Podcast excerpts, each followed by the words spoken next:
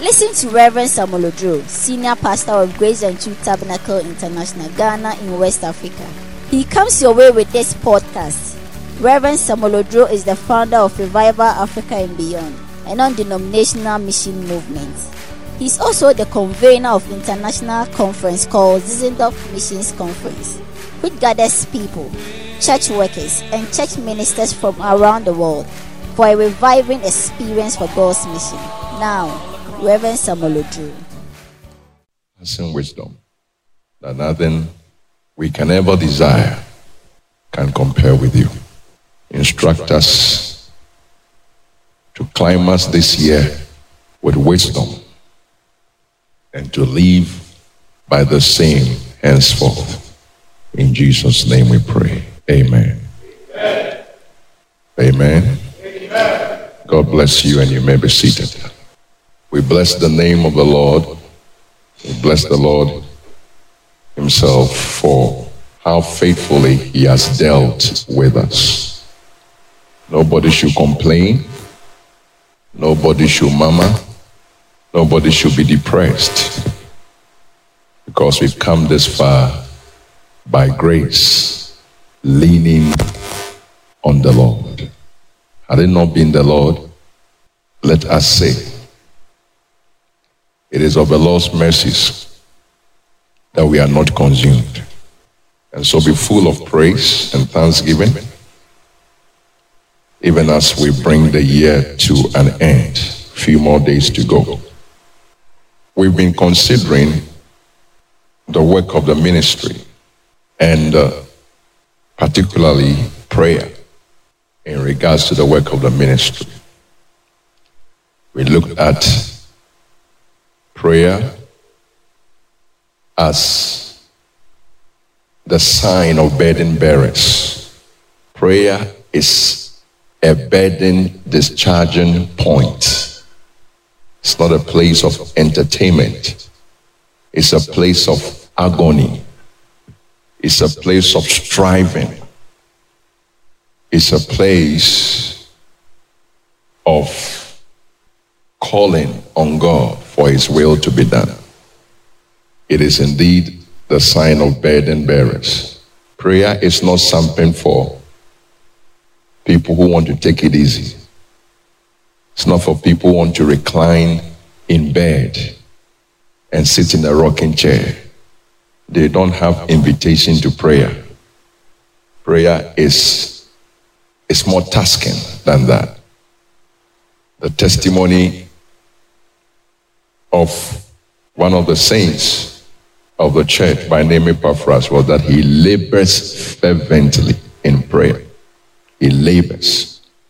We must never lose that seriousness that is attached to prayer in the New Testament. Prayer is not fanfare, it's not showmanship, it's not showbiz. We don't pray to prove a point. We pray because there is a burden among other reasons of prayer, like fellowship and uh, petition, asking God for God to do something for you. And then we took a closer look at prayer one more time as uh, the kind of prayer we looked at the kind of prayer that gets results for the work of God. And uh, it is definite praying. Definite praying. Hannah said, this, this child I ask of the Lord. He went on inspection on the child and he realized that this is the child. He is a male child. He's a prophet of God. So, definite praying is a quality of prayer that gets results, definite request. Then, bold request by whom we have access and, and confidence, boldness into this grace wherein we stand. The blood of Jesus Christ made a way for us that we might come boldly before the throne of grace. And so we must act bold when we come to pray. And that boldness is not something physical. It's a spiritual posture you take. It's a decision of your heart that I cannot be denied. I have access to God. God, I have God's ears for what I'm talking about. And then importunate praying. You may not open your eyes at a prayer request you made and just find out that the answer is right in front of you. It doesn't always happen that way. So you have to keep praying and keep praying and keep praying. And it is not a praying and praying just to keep praying, but you are praying because surely there is an end, and the expectation of a righteous shall not be cut off. What a privilege we have. It applies to the work of God and it applies to your personal life as well. That you can change something. Don't just watch things to take over your life. Like a neighborhood uh, like, like some gangs who have taken over a neighborhood.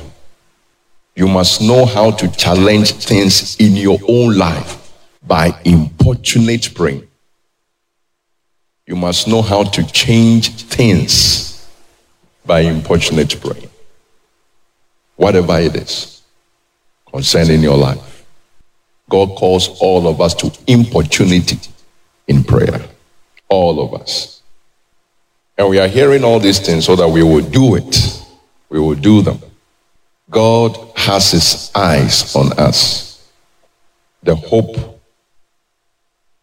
of salvation.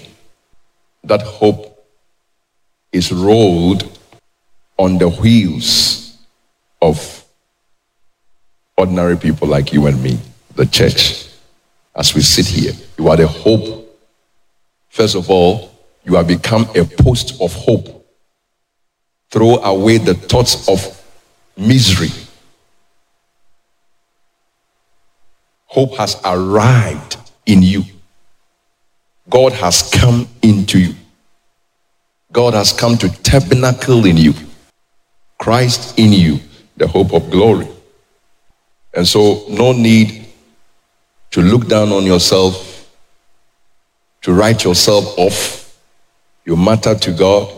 He has invested so much in you. He will not let you go. He will not cast you away. God will not cast away his people. And apart from the hope that we have ourselves, God expects that others will find hope in us and through us. That is your significance. Yourself, your family, your family. Every one of you here, look at me. Take a stand for your family. A lot has already gone bad. Christianity is not to say, I am free, the rest can go to hell. No. What must change? And what you change? For some of you, you even see that you are somehow carrying signs of your family where you're coming from into your present life, even though you're a believer, you wake up and you, you become sober. Say, no, this thing must not cross this line. And then as you stop that, you also go back like Moses into Egypt for their deliverance. That's what you do. That's Christianity. And not only for our family members, but for the rest of the world. The Christian is God's hope for the world. God's hope for the world. Always think according to that.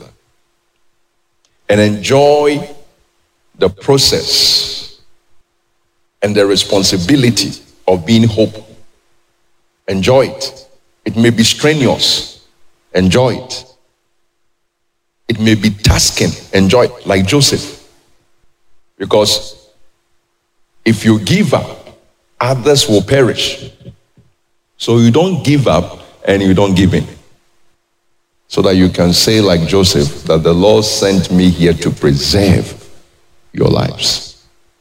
Don't quit on your personal challenges.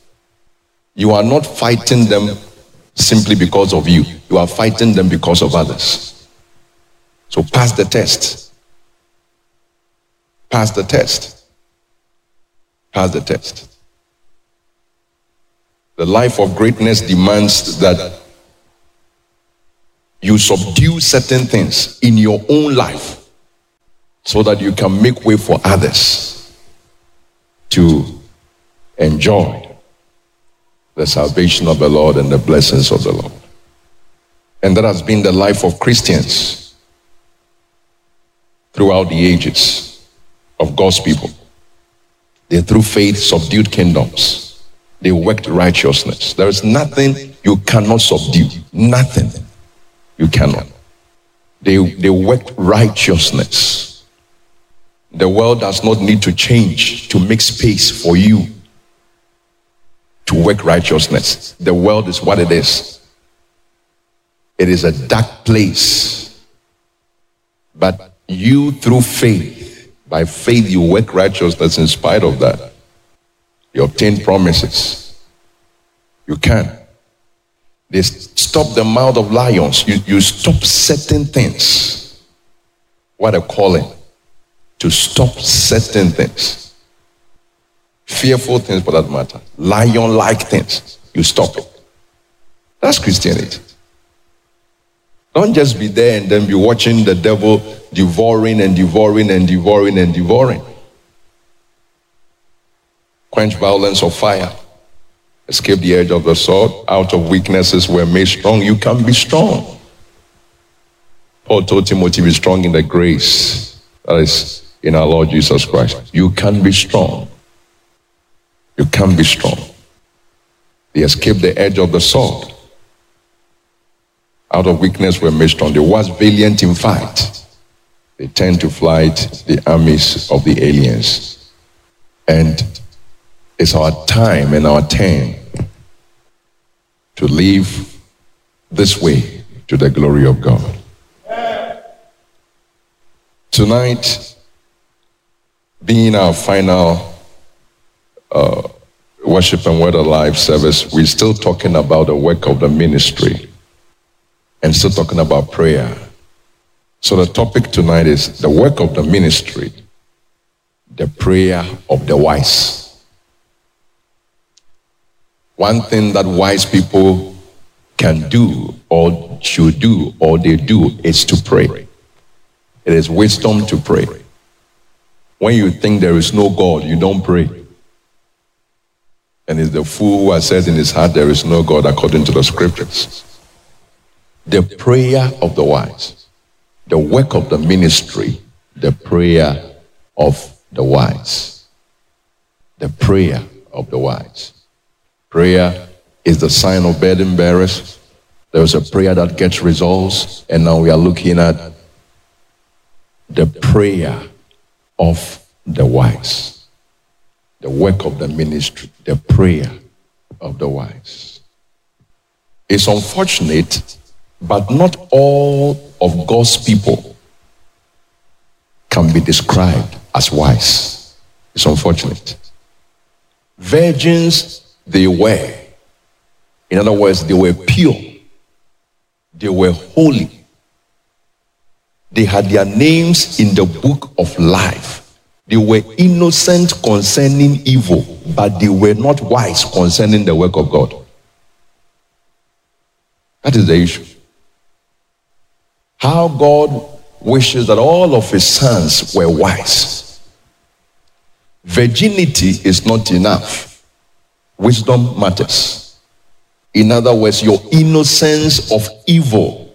I don't do wrong things. The things I used to do, I do them no more. What a testimony. But it's not enough. It doesn't qualify you as one of the wise. Psalm 90, the verse number 12. Psalm 90, verse 12. Now, this whole psalm is a prayer the prayer of Moses, the man of God. Men used to pray, used to talk to God. And this is one of the records of prayer by Moses that we all know. He starts by giving thanks to God, worshiping God. Then he acknowledges the brevity of time or the shortness of time. And without wasting time, he immediately puts in this request to God. So teach us, Psalm 90, verse 12. So teach us to number our days that we may apply our hearts unto wisdom. Teach us to number our days that we may apply our hearts unto wisdom. The work of the ministry, the prayer of the wise. Why such a prayer? Jesus has the answer because he's the wisdom of God. John chapter 9, the verse number 4. John 9, 4. I must work the works of him that sent me while it is day. If you care to know, there are so many things to do. Jesus says, I must work the works. The works. We are his workmanship created in Christ Jesus unto good works. As many as these works are, some of us have not even scratched the surface yet. We have not begun yet. How we need this prayer indeed. The prayer of the wise. It doesn't mean that you are not praying, but sometimes you are not praying a wise prayer or as a wise person. As bad as prayerlessness is, not to pray as a wise person to is another challenge and a problem. So I must work the works of him that sent me while it is day. While it is day. While it is day. The night cometh when no man can. I must work. That is Christianity. When you get saved, which is by the grace of God, by grace are we saved through faith, not of ourselves. It is the gift of God, lest any man should boast. You, you never qualify for salvation. You can never work your way out to be saved. However, when you get saved, you work. You are saved unto good works to do something. Please understand, there is no lazy seat for a Christian. It does not exist. Christians are working people. They are working people. Not slothful in business, fervent in spirit. The word fervent in spirit means hot and boiling. Let the steam be always on. Be active and be productive. Let your life count for something because you have the capacity for it by redemption unto good works with God before ordained that you should walk in it. So Jesus answers for us the question of the prayer of the wise. So teach us to number our days that we may apply our hearts unto wisdom. Why? This is it. For the night cometh when no man can work. I pray for every one of us that we will work while it is day. We will work while it is day. The work of the ministry, the prayer of the wise. Like I said, we are ending the year. Almost everybody here, quite a number of you, you have celebrated your birthdays. I don't know, maybe we may have some surprises before the year end. Somebody may show up and we may have to celebrate the person. But that kind of thing, going from year to year, counting years, counting years, counting, it is common to men. But act, acting wisely in those years is not common to men. Counting years Even a thief counts his years. A drunkard counts his years. He can tell you how many years he has been drinking and living that kind of low life. So, counting years is common to men, but acting wisely within those years is not all that common to men. Wisdom selects from the common. That is what wisdom does. Wisdom selects from the common. Fools are common. The wise are not common. Luke chapter 12. And when we say a fool, it's, it's not something grotesque or evil per se that you do that makes you a fool. What you should have done that you did not do, it basically makes you a fool. That's all. What you should have done that you did not do. If you tell somebody, move this thing from here, I've implored you to do that. He doesn't do it. You don't see the reason why you should keep him employed. Or there is water in a place that people can slip. And you see people, some of them are Christians, some of them are not Christians. And they are going and the water is there moving. And somebody can be hurt and shatter his knees or dislocate a joint. What should have been done, you are not doing it. That is what it means when we say you are fool.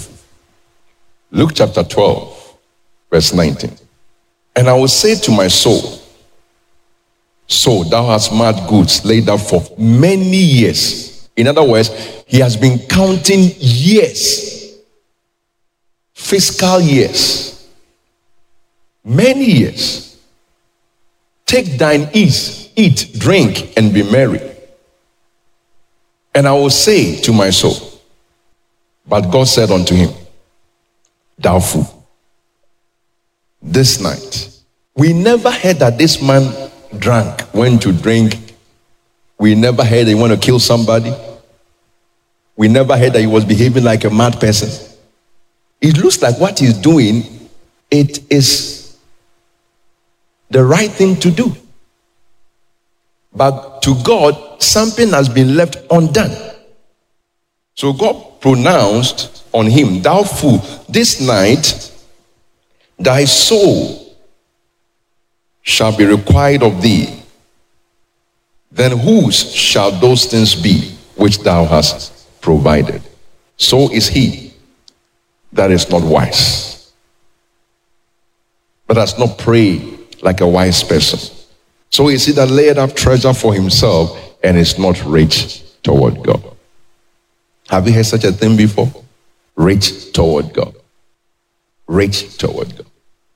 We are moving the post of wealth in the church from rich towards God to rich towards men. What men counts riches? The richest this, the richest that. No, look at Jesus speaking here. He says, rich toward God. Well, we are considering a message that is intended to make us rich toward God. How many of you want to be rich toward God? Now, what are the indicators that you are acting wisely? Even before we come to the prayer of the wise. What are the indicators that you are acting wisely in relation to time? Because counting years is common to men, but acting wisely within those years is not common to men. So what are the what are the indicators? The indices, the marks that you and I we are acting wisely. Wisely. Listen, wisdom is not far fetched. You can be wise and you must be wise. Amen. Wisdom is not a certain look, So you look at a person's face, like you can say, this person is fair in complexion, this person is dark in complexion. Then you look at somebody, this person is wise. Wisdom is not in a look. Your facial appearance does not equate to wisdom. There are certain definite things that makes us know in the light of God's word that you are acting wisely. Number one is thoughtfulness. Thoughtfulness. Thoughtfulness. Number two is fruitfulness. Fruitfulness. Number three is awareness. Awareness. But not just thoughtfulness, number one. It is thoughtfulness about your salvation and working out your salvation. These are the indices, the indicators that you are acting wisely. Thoughtfulness about your salvation and working out your salvation. The rich man we read about never thought about his salvation and working out his salvation.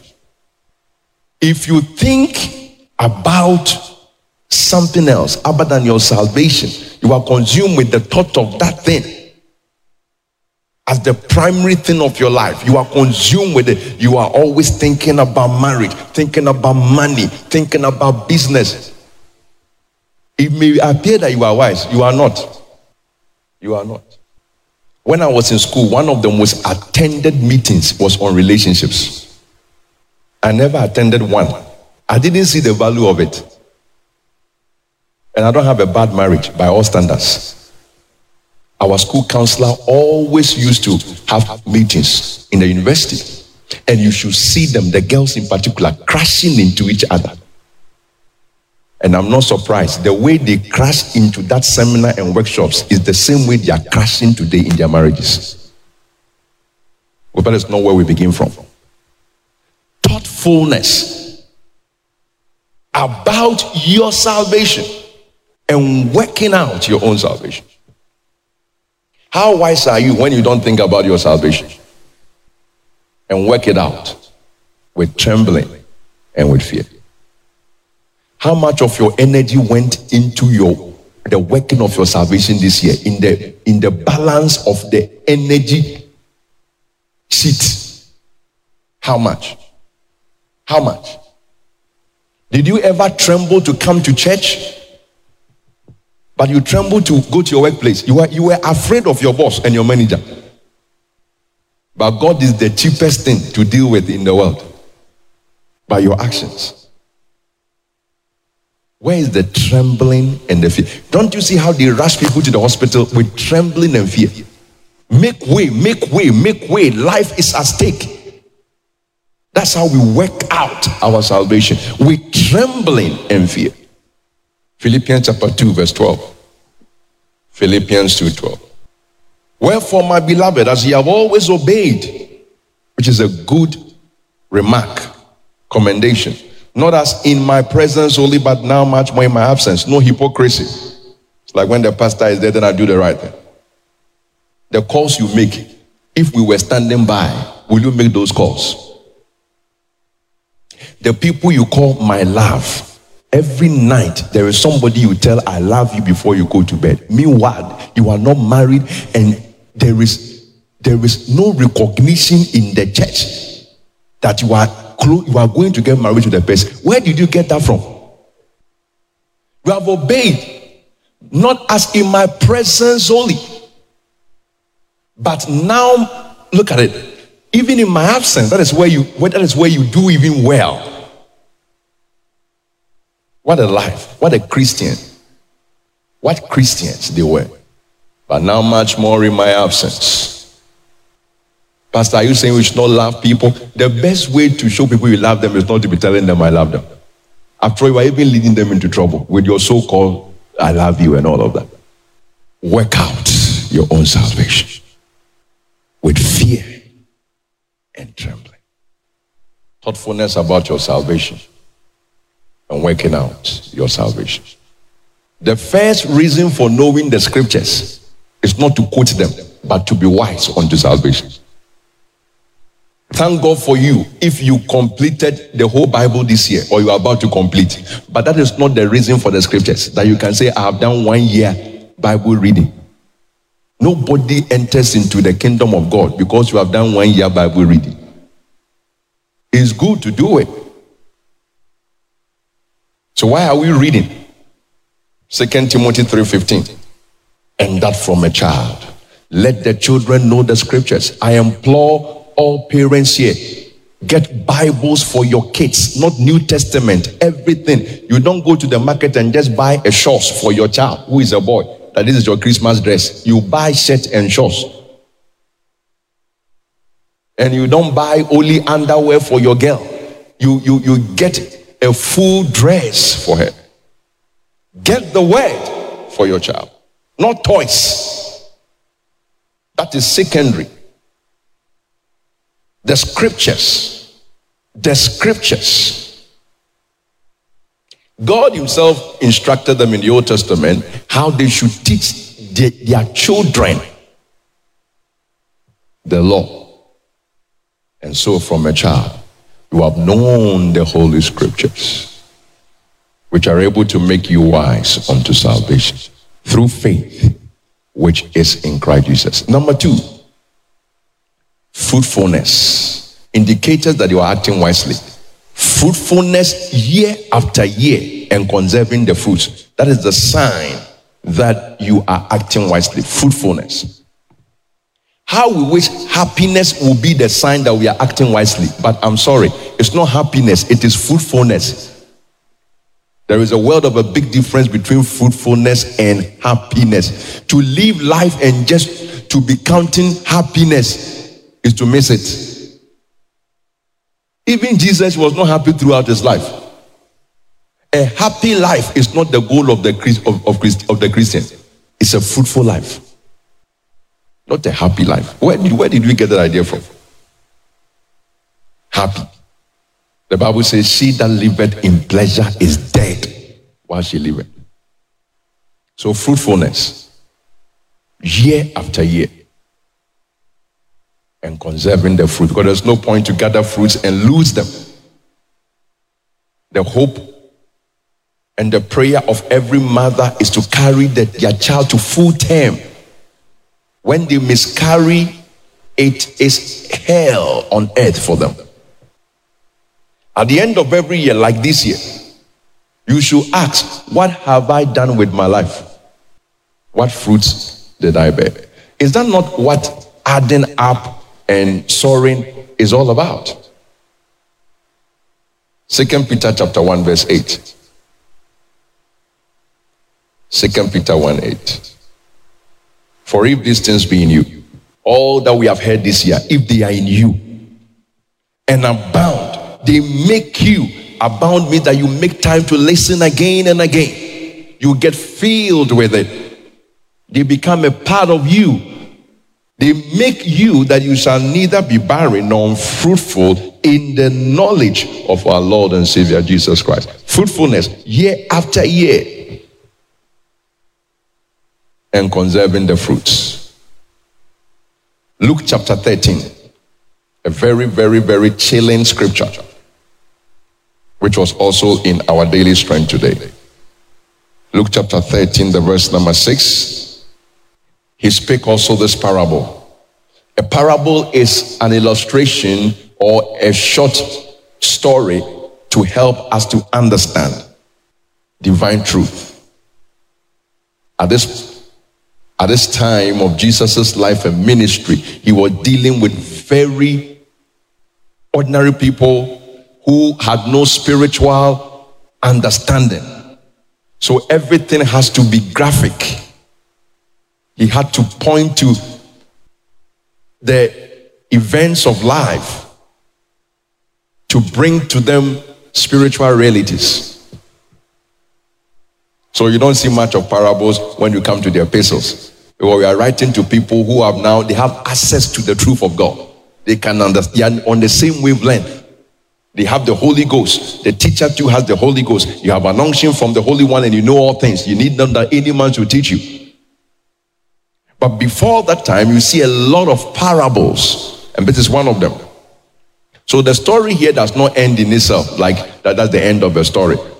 You know, no, it's more than that. A certain man had a fig tree planted in his vineyard, and he came and sought fruit thereon. He came and sought fruit, not happiness, fruitfulness. He didn't come to see whether they were dancing in the vineyard. Have they borne fruit? He didn't come to see who is celebrating his 50th birthday, who is celebrating his 10th marriage anniversary. All those things are good. Go ahead, be happy. But fruitfulness, we are talking wisdom now. Counting years is common to men, but acting wisely within those years is not common to men. And he found none. After inspection, none. Listen, how many of you you have recorded that kind of report? None. Zero. And he came and sought fruit thereon, and he found none. Then said he unto the dress of the vine of his vineyard, Behold, these three years. See, so we are counting years, but we are going to count more. I come seeking fruit on this victory and find none. Cut it down. I pray that we will not be cut down. Why cumbereth it the ground? What does that mean? Life is a sacred space for fruitfulness. The ground. We are not just made for existence. Our existence is for fruitfulness. We don't just exist to exist, we exist to be fruitful. The whole world will go on strike if fruits decide not to bear, trees decide not to bear fruits. We'll go on strike. Orange says, no, we won't, we won't fruit again. Mango, no. Apple, no. But you will see us. We will start going for meetings. What is going on? It's the same with us as God looks at us because we are the trees of the Lord, the plantings of righteousness that he might be glorified. We, we, we are the trees in the earth, like there are trees in the forest. And the thing about fruitfulness is that every one of us, not one, but every one of us, not one is exempted, every one of us have sufficient to be fruitful. Each one has sufficient to be fruitful. In Matthew chapter 24, verse 14. Matthew 25, rather, verse 14. 25, 14. For the kingdom of heaven is as a man traveling into a far country who called his own his own servants and delivered unto them his goods. Look at me. You have goods God has given you goods. You are his workmanship, created in Christ unto good works. You have sufficient to be fruitful. Let none say, I cannot be fruitful. I don't know what to do. Maybe you don't know how to do. You are sincere. But you can't deny the fact that as for having something you don't have. So now you have to come closer. You have to be in the church. You have to be with God's people so that now what has been given to you can become useful. Now look at it. The verse number 15. And unto one he gave five talents. You see, so our abilities may differ but we all have abilities. You understand? All of us don't stand here to sing on Sundays or Wednesdays. Only a few. That's the ability. All of us don't stand here to preach. This church can be here for 100 years. Some people may never come behind this pulpit. Because that's not their place but they have something they can do that the man behind the pulpit may not be able to do. So unto one he gave five talents, to another two, and to another one. There is nobody he gave nothing to. To every man according to his several ability, and straight away took his journey. Listen, our birth, our location in life, where we are right now, wherever you stay, and all the experiences you've gathered in life, and all the providence of God. The providence of God simply means the things God has allowed and orchestrated for your life, they are meant for fruitfulness. The combination of your birth, the time you were born, you were not born in 16 the 16th century. We're born now for fruits now. Who gave birth to you is not a disadvantage. It is all part of the the the the the, the, the, the schedule, the arrangement for fruitfulness. Joseph had to be sold. Joseph had to go to Potiphar's house. Joseph had to be lied upon. Joseph had to go to the prison for Joseph to be fruitful providence, providence, God's orchestration, design, and plan and plot like a man is plotting a graph. So, as God is giving all these incentives, He moves you from here to here. You are in this church for what? You've come from where you've come to, to this point. For what? The person you are married to, for what? When we tell you to pray before you marry, you think we are playing. And when if you are married to, why are you in the marriage? Some of the boring, boring stage of many women is when they get married. Because that was what they were all living for. I want to be married, I want to be married. And then when they marry, that's it. In years, what do you want to do? Who's your? Yeah? Won't do anything, can't do anything. The man is even tired of you. No drive. No drive. You don't kick, you are not alive. Because she was like a she was like a hunter looking for an animal. I want to be married and I've got you. I've married. That's it.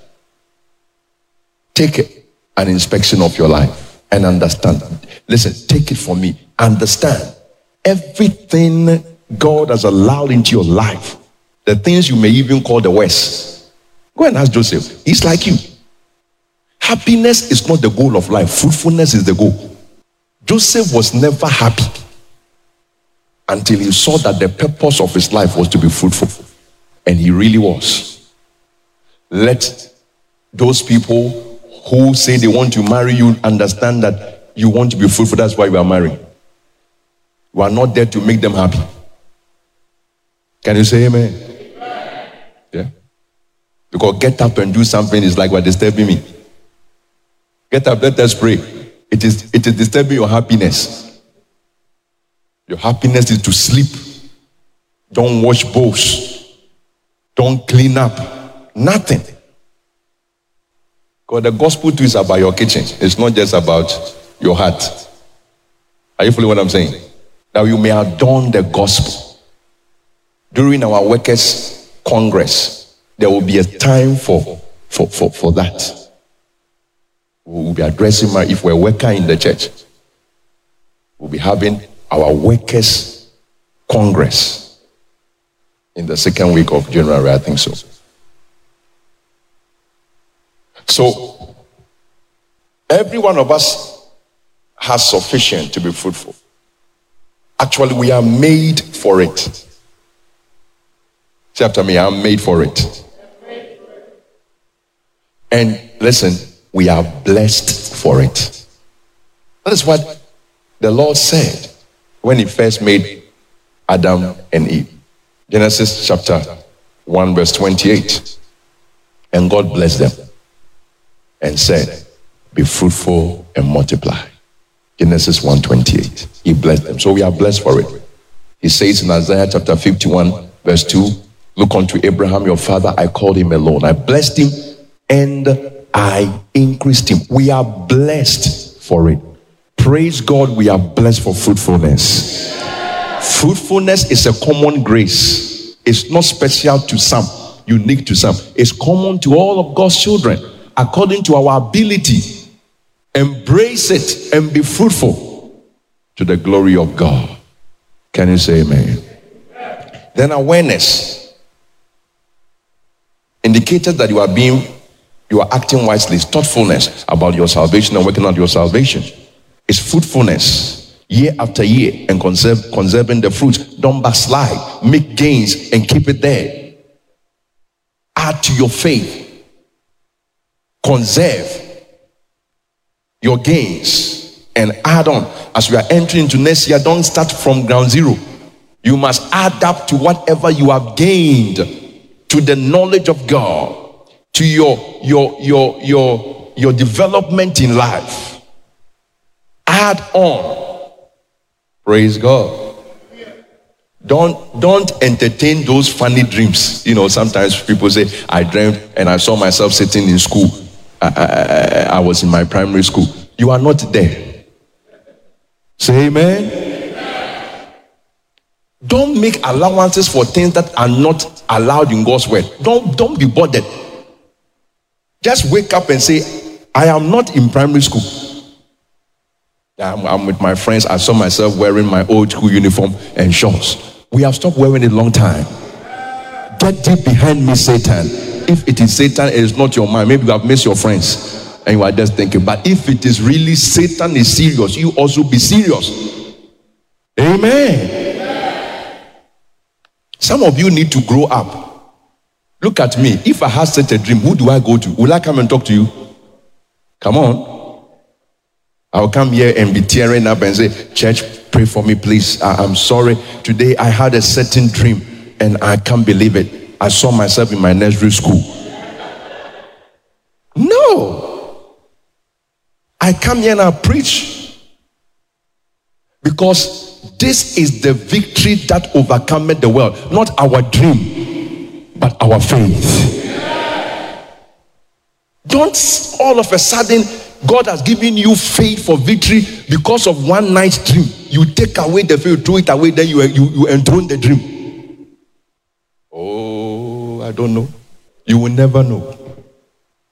Then somebody who used to disturb you in school, harass you, or certain teacher who used to beat you is the one you saw, saw in the dream.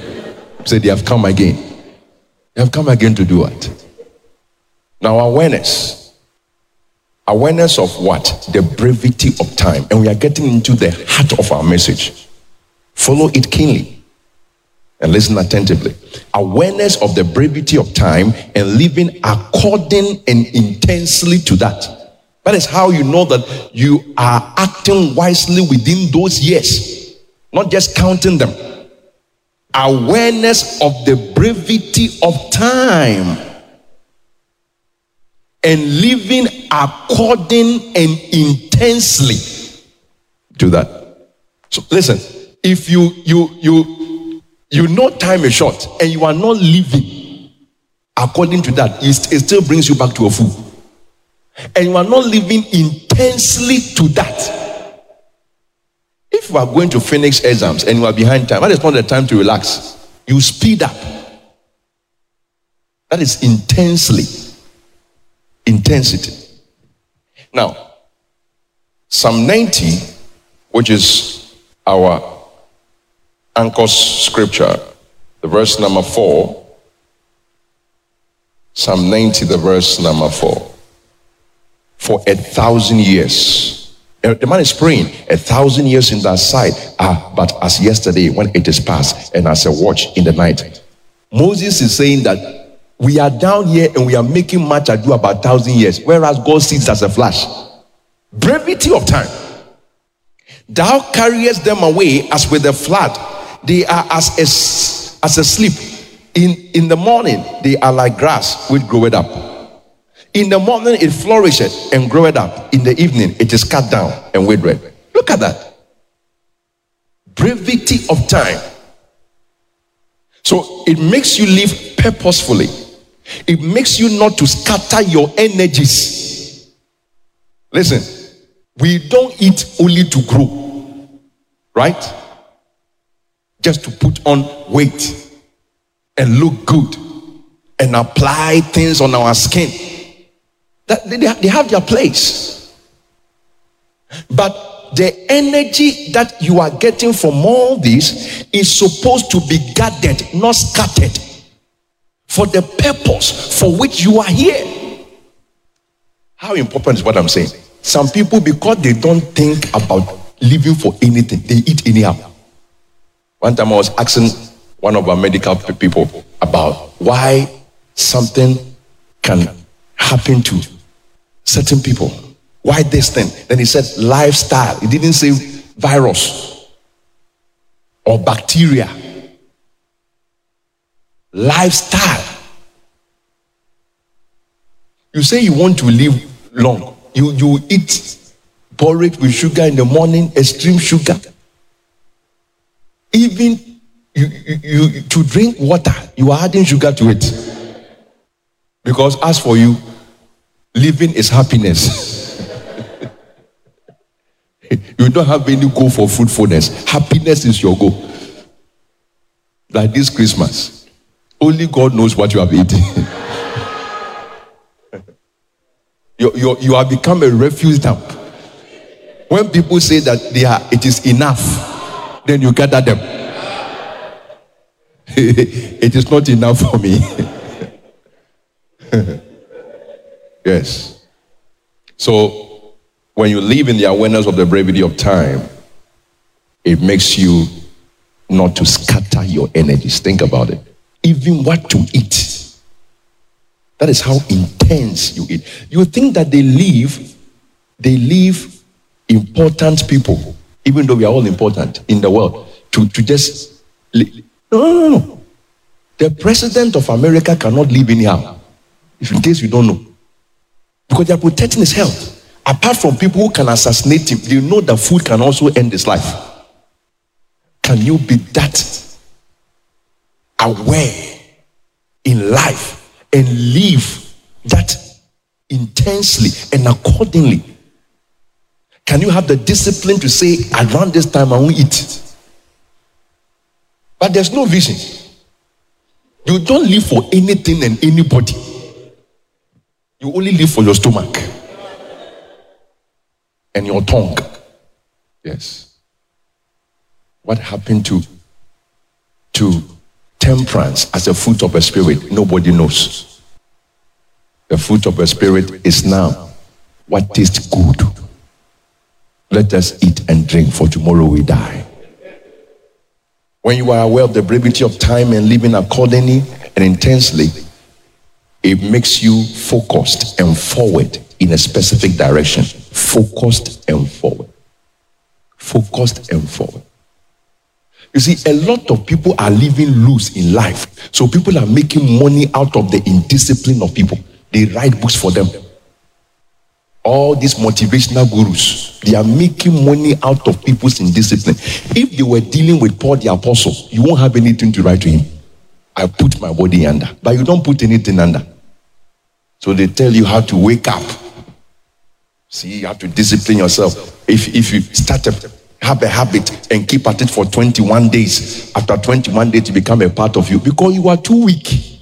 You don't live for anything.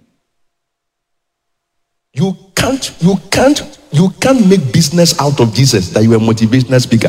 Motivating Jesus to do what? A great while before the, he is already out. He is up before you wake up. But because there is nothing to live for, people have become people's businesses. They are teaching them how to make it. How to make it in life. Want to know how to make it? I always keep telling you. When you put the Bible by the side of a thousand motivational books, they pale into insignificance. Because in this book is still for destiny. You don't become like a mushroom. You live and live solid, impactful, influential. This thing over there. Awareness of the brevity of time and living accordingly and intensely to that. Now, when you look at the whole prayer of Moses, then it hinges on that, this final point. Because he prays time is short. Nine, all our days are passed away in the wrath. We spend our years as a tale that is told. The days of our years are three score years and ten. And if by reason of strength they be four score years, lifestyle, lifestyle, the way you eat and drink and exercise yourself and conduct yourself, yet and even you the way you think, because health is also mental Yet is their strength, labor, and sorrow, for it is soon cut off. See that? And we fly away. Verse 12. So teach us to number our days. Think about it. So the whole prayer is one, everything that now follows is in the light of my time is short, not so teach me, help me. And how often we think we have time. That is the opposite. We think we have time. The word of God says, no, we, we don't. Ephesians chapter 5, verse 15. These are not scriptures from the pen of Greek philosophers. It's from the it's from the it's from the pen of God's anointed. They are talking to us the very mind of God. Ephesians 5, verse 15. Now it's amazing. 15 and 17, it addresses wisdom, you know? And then time is sandwiched between the wisdom. Show me the wise. And somewhere within the wise is the value for time. Show me the wise. Somewhere within the wise, the wise person is the value for time. The time means nothing to you. 2022 has come, it has gone. 20, you are waiting for 2023. I mean, how? No, no, no, nothing. See then that you walk circumspectly, not as fools, but as wise. Because the Bible knows there are some who are fools, and yet they are saints. 16, redeeming the time. See, God has redeemed you, now you redeem the time. Go to the cross and crucify some things and redeem the time. Crucify talkativeness, redeem the time. Crucify idleness, sheer boredom. You are just there and bored, doing nothing. Crucify it. Crucify surfing on the net until you even sell filthy content. Crucify it and redeem the time go to the cross with certain time consuming monsters and vampires and get their blood out of them, redeeming the time, for the days are evil. It was evil in Paul's days, it is hyper evil in our days. Then he says in 17, Wherefore be ye not unwise. You see that? Not all Christians are wise, please. Be ye not unwise, but understand what the will of the Lord is. And that is what we're talking about. So teach us to number our days, the will of God, that we may apply our hearts unto wisdom. We think we have time, but the Bible keeps us telling us we don't. Romans chapter 13, verse 11. Romans 13, 11. And that knowing the time that now, now, now, it is high time to wake, awake out of sleep. Then he explains thoughtfulness about your salvation and working out your salvation. For now is our salvation nearer than when we believe.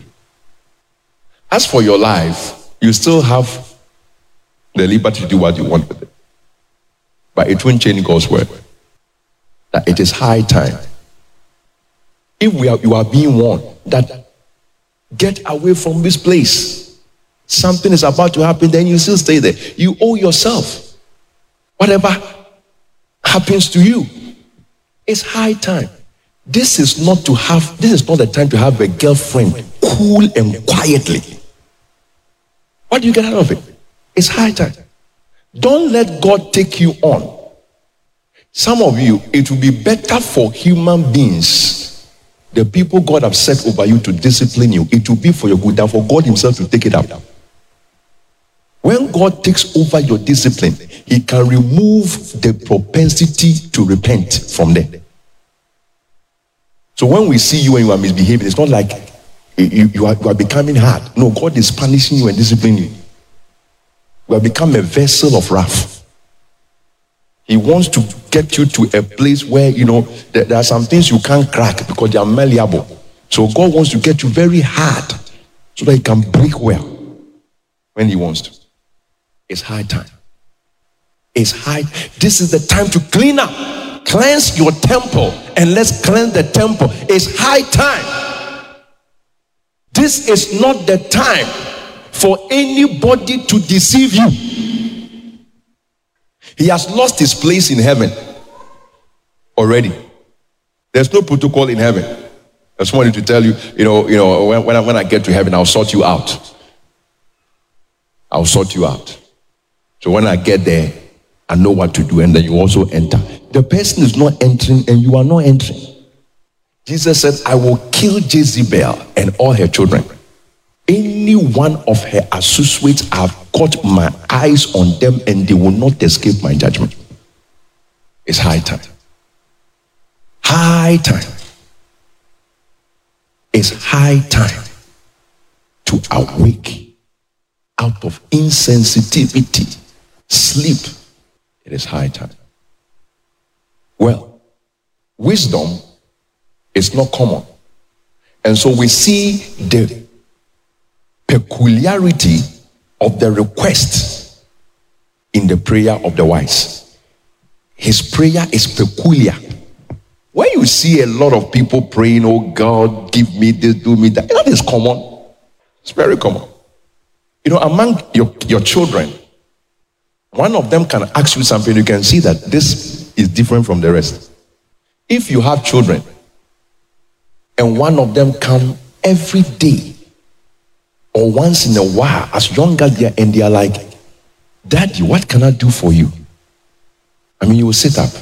Where did he get it from?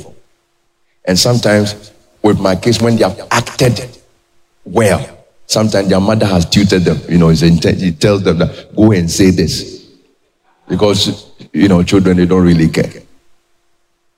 They will go the other way. But I think the Holy Spirit is acting like a mother is doing to the little children so that we will behave wisely. So, what are the peculiar requests in the prayer of the wise? Psalm 90.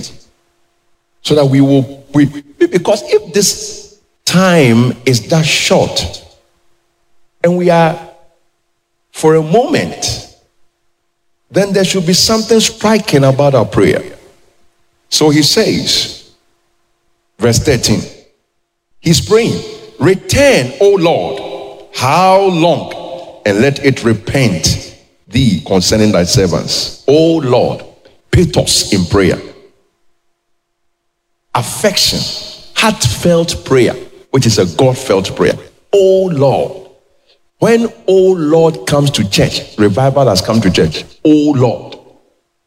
Not just because we are saying, oh Lord, but it, it is a certain sound for Him that we desire above all else. Oh, there it goes again. Oh, you see, oh, satisfy us early with thy mercy, that we may rejoice and be glad in all our days.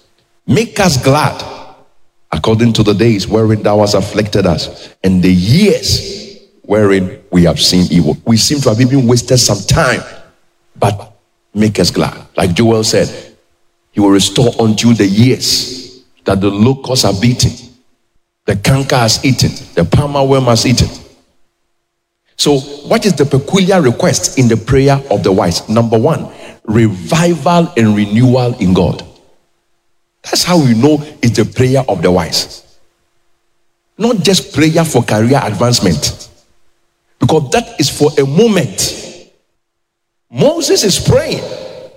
Teach us to number our days that we may apply our hearts unto wisdom. Then the next prayer point is the revival and renewal in God. Return, oh Lord. How long? Return. Come back. We need you. Let it repent thee concerning thy servants. Give not thy heritage to reproach.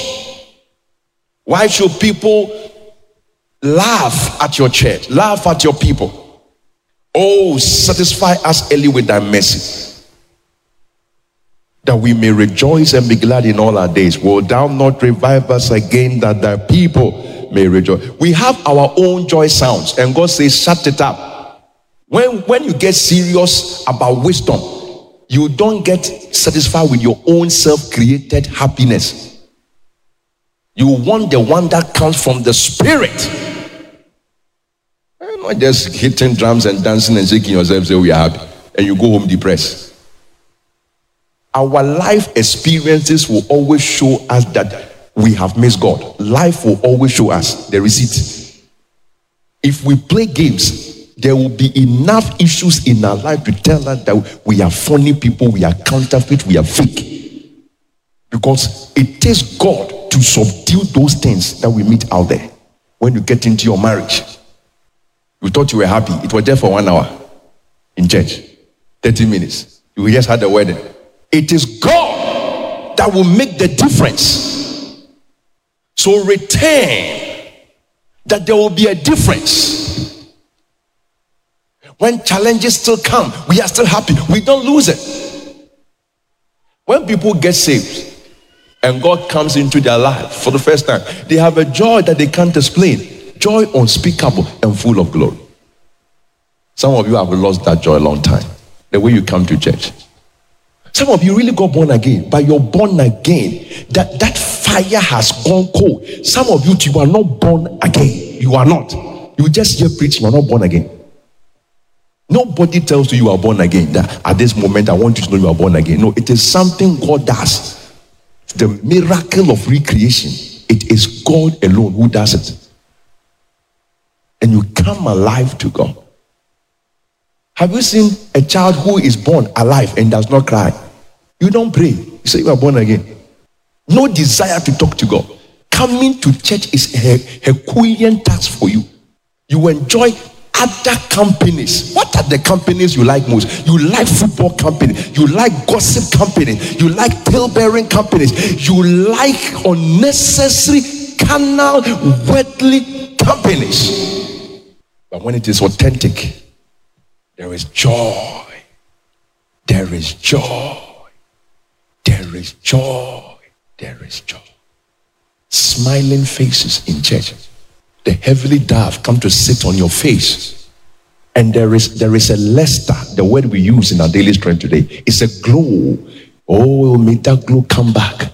Glow, not makeup, glow on our faces. The glory of God.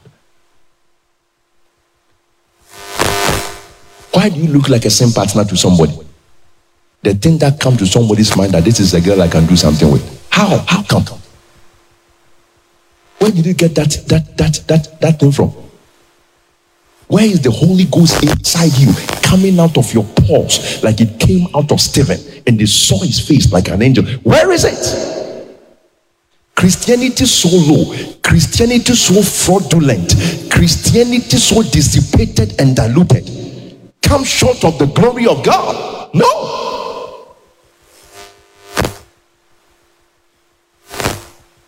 The Christian is light. He is a material of light. He is a fabric of luminescence. You understand? He is he is an embodiment of the glory of God. The glory of God. When you get spiritual, you don't see beautiful girls and beautiful women. What is beautiful is the glory of God. When you get spiritual, notice it. Those of you who you, you separate people, I like this person, I don't like this person because the person's nose is some way. You have not seen the glory of God yet. You are very, very carnal. You like people for their looks. Hmm? Like them. And God does not look at their direction at all. Like Eliab. So for, for forsaking him. Never, he's not even a linguist to become a king. So, revival and renewal in God. That is the peculiar request in the prayer of the wise. The wise men in the church pray for this. That's it. Number two, which is the final thing the prosperity and establishment of the work of God. Prosperity and establishment of the work of God. Verse, verse, verse 16. Let thy work. Take notice, thy work, not your work. Thy work appear unto thy servants. We have reported for work. Let thy work appear unto thyself and thy glory unto their children. What a prayer. The peculiar request in the prayer of the wise. This is how we know you are praying a wise. You are praying wise. The prayer of the wise, the work of the ministry. After all, I must work while it is day. The night cometh where no man can work. Let the beauty of the Lord be upon us. You know what beauty is? Look up here when people are getting saved, God says it's beautiful. Not when we wear suits and come to church. As for God, his, his scales of assessment and evaluation, they have not changed. Go and ask the church in Laodicea. They were the most dressed church with fine looks, but God did not care at all for them. But the church in Philadelphia, you have a little strength, but you have not denied my name. What a commendation. Let the beauty of the Lord be upon us. 17. The beauty of the Lord. The beauty of the law is when souls are getting saved. The beauty of the law is when holiness comes back to the church. That is beauty. Holiness. Worship the Lord in the beauty of His holiness. When girls still don't know how to dress after being in church for five years, yeah, and one year, that's not beauty. You are one of the people who are adding up to the last of the world. That's not beauty. You have no conviction of the Holy Spirit. Let the beauty of the Lord be our God be upon us. What a prayer.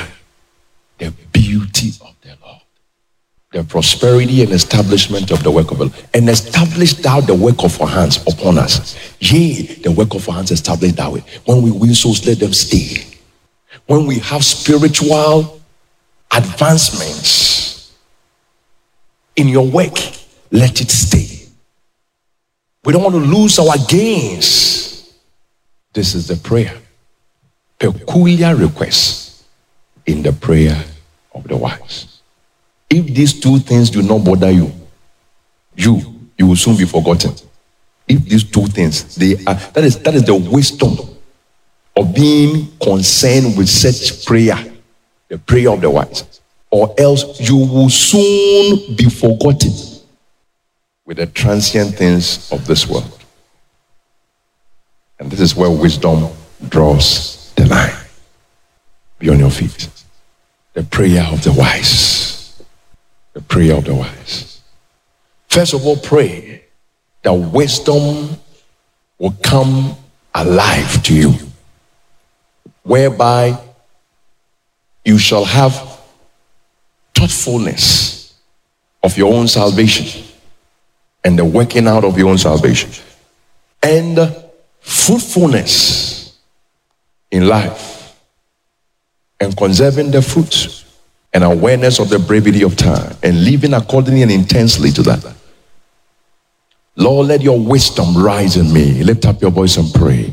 Let your wisdom rise in me. Wisdom Yes, Lord. Let your wisdom rise in me. Do anyone lack wisdom? Let him ask of God that giveth unto all men liberally and upbraideth not. Ask for wisdom. Christ is our wisdom. The wisdom to be thoughtful in life. Thoughtlessness must end for you in this life. Thoughtlessness. Thoughtlessness. Thoughtlessness. If a driver is thoughtless, he will soon crash. How can you live life and be thoughtless? In the name of Jesus, Father, impart wisdom. Stir in me wisdom, your wisdom, to be thoughtful, to be thoughtful, not thoughtless, thoughtful about salvation, thoughtful, thoughtful, thoughtful. Thoughtless will never help. I will end up as a fool. I will live as a fool. So, Lord, wisdom. And in the name of Jesus, wisdom for fruitfulness. May I not live to count life in happiness, but in fruitfulness. What am I happy for when I'm not fruitful? What is the happiness of a farmer who is not having any harvest of his of his investment? That that farmer might be mad and a fool. Lord, no happiness, fruitfulness, fruitfulness, fruitfulness, fruitfulness, fruitfulness. In the name of Jesus. Yesterday is gone. The year is almost ending, but I'm waking up to wisdom that will make me fruitful henceforth and get to work. It makes him to do something with his one single life, one single life, one single life. It makes him do something with it. And the peculiar request of the prayer of the wise. It's not a prayer for bread and butter. It's not a prayer for shoes and bags. It's not a prayer for career advancement. No, it's not a prayer for things of that kind It's a prayer for the glory of God. What about the glory of God? The revival, the renewal in God. Return, oh God. Yes, Lord. Satisfy us, oh God, with thy mercies. Yes, Lord. It is a prayer, a prayer, a longing for the prosperity of the work of God and for the establishment of the work of God. That is what makes us wise. We are wise we are wise when we are concerned with these things because Jesus himself was concerned with it. I must work while it is day. And it was the work of the Father he was talking about. My meat is to do the will of him that sent me while it is day. Lift up your voice and pray in the name of the Lord Jesus. Before we close today and before the year comes to an end, that your prayer will be the prayer of the wise. The prayer of the wise. The prayer of the wise. The prayer of the wise be like a child that your parents can be happy with because you are asking the right questions. You are not always taking from your parent, you are not always robbing your father and your mother. You are not just there in the house to spend their, their, their, their resources, but you are there to make contribution, even though you are a child. That is the kind of wisdom that God has opened to us today, that God has unveiled to us today. And in the name of Jesus, you want to step into that wisdom the wisdom that makes you care about what God cares about, the wisdom that makes you care about the work of God, the wisdom that makes you care about the souls of men. It makes you care about the prosperity of the work of God and the establishment of that work. Oh, yes. Oh, yes. Oh, yes. Oh, yes. In the mighty name of the Lord Jesus, the Son of the living God. Thank you, Holy Spirit. We give you praise. We bless you. We love you. We adore you. Thank you, Jesus. In Jesus' precious mighty name, we have prayed. Father, we thank you. Make us wise, we pray. May we not be virgins, but foolish. We've come too far to be fools. Virgins and fools, saintly but fools, saved but fools. It's a waste of time. Father, we are asking, let us go all the way. Virgins and wise, saintly and circumspect, righteous, holy men, saved men, but equally wise in you. And that wisdom is I must work while it is day. God bless you for listening to this message today. Visit us on Facebook at GTTI page today for more audio and video messages, information on upcoming events, and so much more. Make sure you subscribe to this podcast to receive new messages every week. And remember, the future belongs to us. We believe.